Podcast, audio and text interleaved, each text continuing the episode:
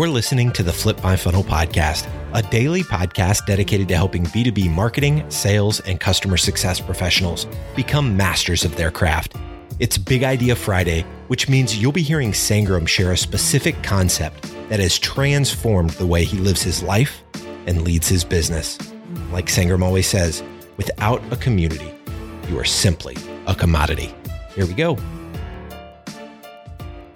Sangram here. Welcome to another fun episode of the Flip My Funnel podcast. Today I have an introduction from Dwayne Cummings, who we just recently heard on the podcast. He is an incredible friend, and he introduced me to Ricardo, who has written a book on this idea of cultural mastery. Now, quite honestly, anybody who talks about culture, I feel like everybody has something to say about it.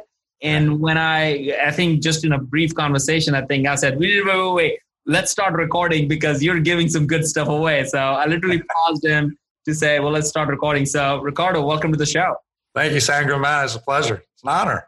Yeah, it's uh, it's saying likewise, man. You were already giving me so many good thoughts that you know I have like a page. Oh man!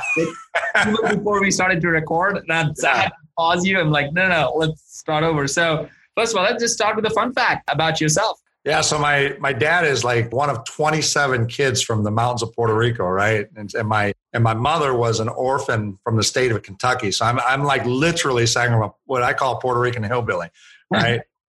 and so, I mean, I mean, I had one my my, my grandmother in Puerto Rico. She's like, "Pero mira, Ricardito, pero qué pasa, mi amorcito, qué lindo." And, and the other one's now, Ricky, now, Ricky. I told you not to do that, Ricky. I'm like this little, very confused little Puerto Rican hillbilly culturally. So you can speak both languages fluently and, you know, all, all that, all that. Yeah. Wow. Well, so obviously that would get you into like the cultural stuff. And, and you were chatting about this, this idea that I never thought about. And, and let's just put it out there, right? This idea of racism versus culturalism. Let's just go directly wow. to that. It, it is, it is such a big topic. And, and you said something that I was like, I never thought about it this way. Could you expand on that? Yeah, you know, it's a, it's it's a little bit complex, but a lot of what we call racism, right, is really ethnicism or culturalism, right? So a lot of what people are reacting to are the cultural distinctions. They're, they're reacting to the cultural differentiations, not necessarily color, mm, right? Yeah. But it, but in the United States, it really kind of gets marked as as as racism. But I think that if we're very if we're more thoughtful, right? Yeah. And, and and here's the real issue with this: if we're attacking the wrong problems, we're going to get the wrong results, 100%. right? And so a lot of times we're we're dealing really honestly with the wrong problems and we're getting the wrong results. Where if we would focus in on what our real issues are, then we're probably going to get a much better result. And so that that's really a lot of you know the, the whole like with the six stages of cultural mastery. It's it's really geared towards you know how do I as a leader how do, how do I develop the mindset and the skill set of being able to really master m- the diverse relationships, right? And yeah. and and so it's it, it's it's it's it's a really fascinating conversation, man.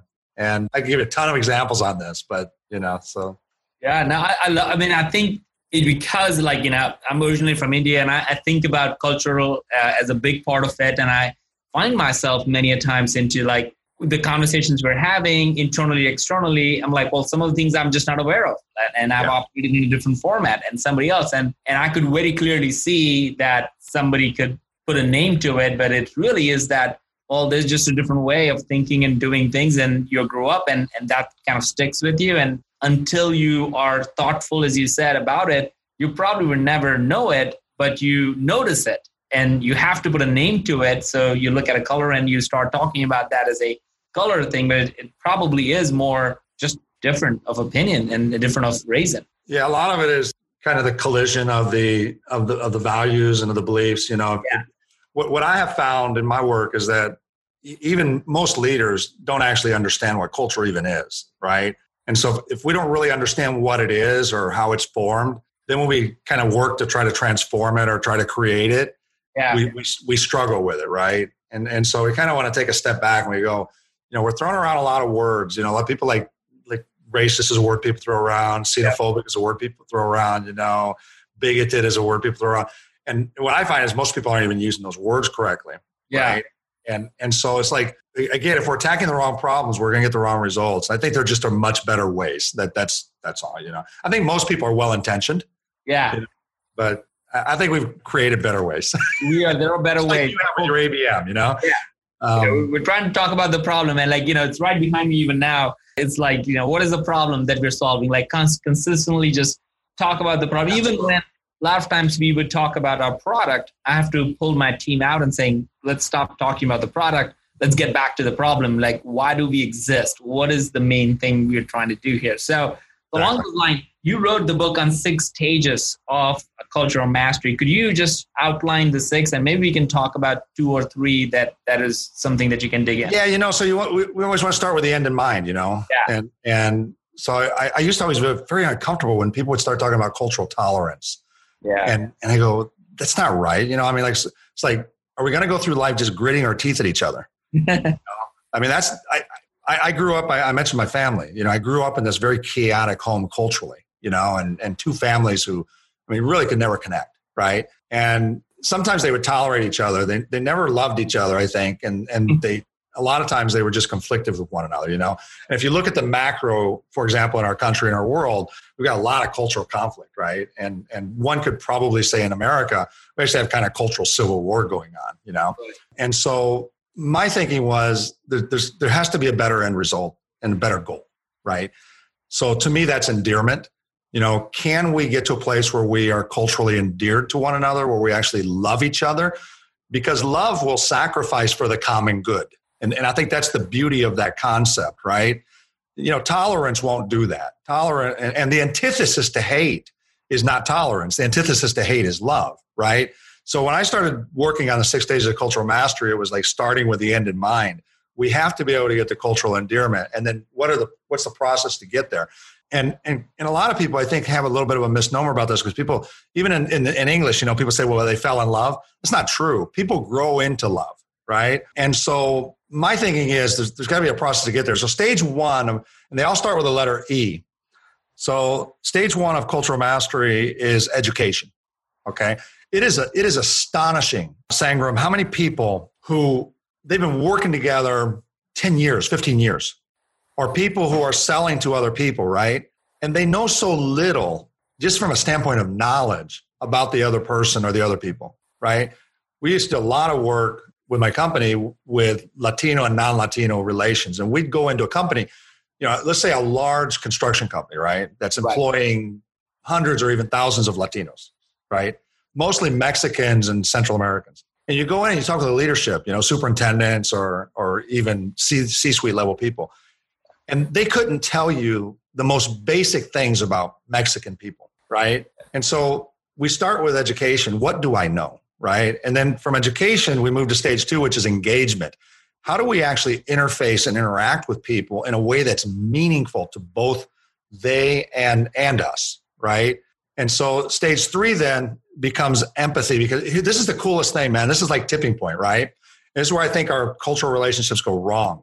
So if I'm properly educated about, say, Indians, right? Yeah. Okay. And I engage with Indian people, right? And I do so in meaningful ways. What that leads me to always is stage three, which is empathy. But here's the thing in the United States, most people think empathy is sympathy. It's like feel sorry for people. Yeah. But empathy comes from a Latin term or Greek term, empathos, which means in passion. So stage three is like, I'm now passionate about you and I'm passionate about your culture. But I, and so it's like, I really admire you. Right. And so when that happens, like that changes the entire dynamic of our cultural relations. But we can't get there without proper education and we can't get there without proper engagement, right? So we got to engage correctly. And then I go to stage four, which is excitement, because now I'm passionate about you. Now that I go to stage four, which is I'm excited about the relationship, which by the way is the stage in which we set vision together. Yeah. Right? Because if we're excited about the relationship, we want to do something together. Right? And the crazy thing about leaders, for the most part, and this is what I've seen, is most leaders want to go straight to stage four, create a vision, and then sell it to people who've never even been involved in stages one, two, and three together. You know, oh, I've done that. yeah, I mean, we it's a temptation because we're, we're you know we want to kind of and then we're trying forever to policy culture. We're trying forever to try to convince people to buy into our vision, but they were never part of it. They just were they never had a meaningful seat at the table, which is really the whole point of the, the diversity and inclusion movement. And then stage five is empowerment. So now we have a vision together. So let's empower that vision. And then stage six is endearment, where we actually get to true cultural endearment. We love each other. So the six stages of cultural mastery, what they do is they teach this mindset. Uh, by the way, there's a whole lot of talk right now, like about conscious bias, unconscious bias, implicit bias, you know, explicit bias, all this stuff. And, and like even workshops on this, you know, like Starbucks closed 8,000 stores to do a day of bias training, right? Yeah. But, but it'll, it never works, mm-hmm. right? Mm-hmm. The only time, the only thing that works with bias is to convert negative bias to positive bias. And that happens in stage three when I actually become passionate about you. Yeah. But you just yeah. can't get you can skip it. Essentially, what you can't skip it. You can't just go, okay, we're going to do seminars and we're going to become conscious now. Well, if I have conscious bias, I'm still, I still have bias. Yeah. What, yeah. what I want to do is I want to convert my negative bias into positive bias. And I can only do that by actually learning about the people, really, you know, and actually engaging with the people, getting truly passionate about them. Now I can now I have something to work with, right? And and so, anyways, it's, it's kind of fascinating. Yeah, I love that. I think it's uh, it's funny. I, I gave a talk recently on the idea of authenticity curve, and one of the things that I I said that which you, you just said something that reminded me of that was that I can't walk in the company tomorrow and say, "All right, guys, everybody got to be authentic from now on." Like, no. you know, you got to be more authentic than you were yesterday, right? Like you, you can't put it on a piece of paper. You can't. You, you have to practice it. You can't skip a step. It takes time. Um, building culture is not something that you just write on a piece of paper or paint on a wall or put bean bags and you know ping pong tables and say that's our culture. Like all these things that became the thing of what Google and, and Facebook does, and people forgot. Like no, they did a lot more than that um, I, what I love about this really, man, is is the, this this these steps actually make a ton of sense. And I think the biggest takeaway so far for me is really the fact that you can't really skip it. it, it skip any steps in here. These are not like it doesn't feel like they're made up. They feel like you have to learn before you can engage. You have to before you can empathize. You have to to engage with them in some thought. You can't create excitement if you are not passionate about them, which which you talked about empathy uh, and unless you empower them you can't get to the stage of where you're just totally in love with it so i feel like these six stages how long did it take for you to to discover these? Yeah you know i think it's a lifetime man. I, i'll tell you where it came from. So we would do all this consulting and we would teach leaders like because we were so fine like in hispanic non-hispanic business relations right? And so we would teach them like the entire psychosocial package like who are hispanics? How do we think you know how do we get there? What are the trend lines? All this stuff right and then we would teach them specific strategies so strategies for sales strategies for social media strategies for safety like you know strategies for leadership development how do you recalibrate the leadership model from say latin america to the american based company all this stuff right so it's very specific stuff and and they would pass these tests like for competency right and then they would go out like in the real world and still mess it up and I would, it just drove me crazy. And I'm like, what's wrong? You know? And so the first inclination is like, what's wrong with them? You yeah, know? And then I was able to kind of turn it back inward and go, well, I'm the teacher, right? So what am I not giving them that they need? Mm. And so I started to do some real work for myself. And what I realized was we were asking people to lead external transformation and they had never experienced internal transformation. And it's simply impossible for leaders to lead meaningful external transformation unless they've experienced meaningful internal transformation. And so, what the six stages of cultural mastery do for a leader is they actually transform the mindset and, and I would even say the heart set of hmm. the way we see, think about, and work with people of diverse cultures. And, and to me, like this skill set, Sangram, is like it's like as essential in today's world as like learning how to type. I, I, think that leaders have to get in a much better position today as it relates to working with people of diverse cultures. You know, it's just the world we're living, right? Yeah. And we've got a lot of really unskilled people, well-meaning people, right? But but to me, this is a skill set. So, you know, how, how do I connect and how do I create and how do I collaborate to the highest levels, right? And and you know, on your flip the funnel podcast, you know, it's like when, when especially when you're dealing with sales. Yeah. You know, especially if someone's in international or global sales, we're dealing right. with people from all over the world. You know, to, to be able to have a process like this where you go, okay, the first thing I'm going to do is educate myself. Mm. And then I'm going to meaningfully engage with these people, whoever they are, right? Yep. And and I need to get to a point where I'm passionate about them because that's where I'm going to seek their good, right? Yep. Yep. And that's where I'm going to admire them. And then you know we get to the where we set vision together, and that's I mean that's that's the relational aspect of sales. It's it's it's the dynamic aspect of sales where we're when we become true partners, right? Yes. We're not just trying to sell them something. We're partnering with our clients to create something amazing together, right? right. So I, I think the six stages work really well and, and are essential for salespeople who are working with diverse cultures. You know, and in the book, I give very specific strategies and, and I talk about barriers to each one of these stages and what kind of keeps us from it, you yeah. know and specifically what should we educate ourselves about and you know we've created we've created cultural mastery courses on the back end for training and where you you know you have we have cultural mastery for sales professionals we have cultural mastery for educators we have cultural mastery for business leaders and we have cultural mastery for law enforcement which i think is a huge need in, yeah. in our society you know so and then it's just like how do we take that and actually transform the cultural relationships in our organization so we can just we can free that unbelievable amount of talent that's out there, right? Totally. That that makes a ton of sense. Man, I've already taken like four pages of notes. So let let, let me just try to get to the, the like the big ideas here. And I want you to share a challenge as, as you because this is such a big topic. We can talk in hours for this thing, yeah, right? It's, there's no it's important. Yeah, it's so so so. But, at the same time, I feel like there were three, at least three really big ideas that I, one, I've never thought about in that way. So thank you for educating me. And two, I feel like there is a real practical application of it for every marketing, sales, or leadership position out there to, to learn and adapt because we all are in a diverse culture. Even if you're local or global, I think we are all in diverse culture. And I think these stages mean a lot. So the the first thing that that really spoke to me where I said, "Stop! We got to record this thing because it's so good." uh, is this idea of being a tolerant person or a manager or a leader to or, or a citizen to this this part of being endeared, like have endearment for others, which is really comes from a place of love. And I think as a society, I feel like we all are.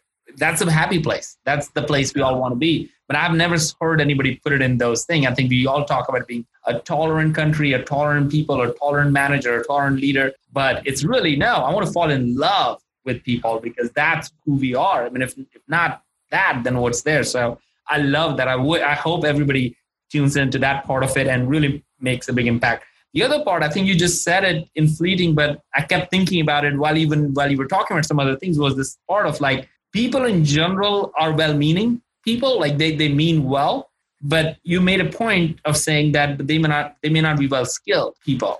And again that's another big thought is like yes you know just because you're ignorant doesn't give you the right to be whoever you are. You know you have to go get the skills to be able to connect with other people in jobs in life and, and, and just in general so you know. So just having a good meaning like yeah like I'm, I'm a good person but that's fine you're a good person but you have to get skills to do that. So i think that was a big idea. The part where he said people don't fall in love uh, they grow in love. Again it's it's a big idea like you know me me and my wife we met each other probably 16 years ago and i think we still continue to grow yeah, the love that we have and it's not like it's reducing it's not it's, it's really growing is the only way to put it so I love love that part. And and the last part maybe again there's just so many ideas here. So I'll have a lot of these in the show notes. But this part is that in order to do any of this effectively, sounds like to me, and you correct me, Ricardo, if I'm wrong here, but it seems like if you want to do any of this good, you have to have an internal transformation.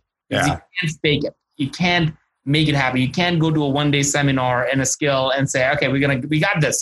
Let's do it. Like tomorrow morning, I'm gonna be well skilled uh, you know diversity kind of leader. No no you can't. You you have to have an internal change and transformation of mindset and as you said heart set. So i, I love i really love that point. So i'm sure i've skipped a lot of things in here and, and missed oh, that's great. That's great recap man. Yeah. But i'd love for you to share a challenge or a, maybe a, an action that people can take listening to this today. You know, man, here, here's the biggest thing I see, especially for leaders, right? And even for, for salespeople. That is, you know, we want to get to the end result. Okay. So we, we tend to skip through the process. Mm. or try to fast forward through it. And, and what I found it is extremely linear.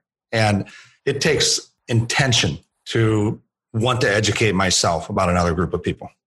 Yeah. And it takes time to meaningfully engage with other people. You know, the, the thing about the six stages that I like that's really cool is just the way it kind of fleshed out, right? And, yeah. and, and that is that three of them are like, they're very tangible, proactive, and then three of them are from the heart, right? Mm-hmm. And to me, it's like, so if you have like education, which is proactive, you know, I have to do something. Right. Right. Engagement, I have to do something. Empowerment, I have to do something. Okay. They're, they're tangible, objective things that we do. But three of them are from the heart. Okay. So empathy is really a heart attitude. It's something that's coming from the inside. Excitement is really coming from the inside that drives the vision setting stage, right? And endearment is a condition of the heart. And to me, the six stages are like this perfect marriage of of the head and the heart, you know, or the hand and the heart, you know. And it's like it's what we do, but it's who we are. And I think that if we can bring those things together culturally, and we're seeing this now over and over with people who have gone through this process and have taken it, you know, seriously, they are different people and their relationships are fundamentally transformed.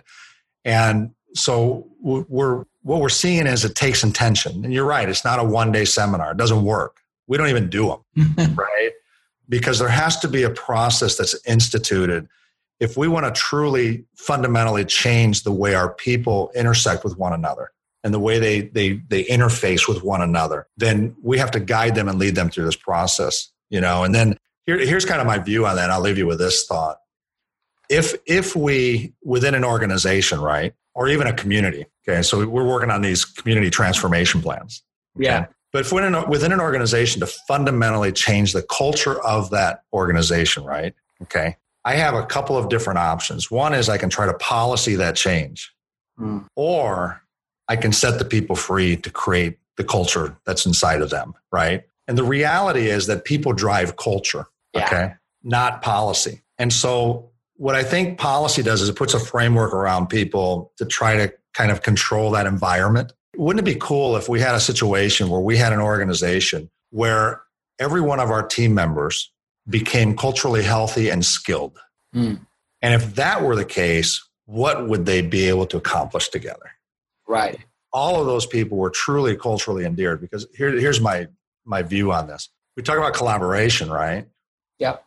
Okay. Collaboration is the ability to, to work together and to kind of find the common good, right? But who's most prepared to do that? It's people who are culturally endeared to one another yeah. because true love will sacrifice for one another. Yeah. Won't pull on each other. It's not ego driven, right?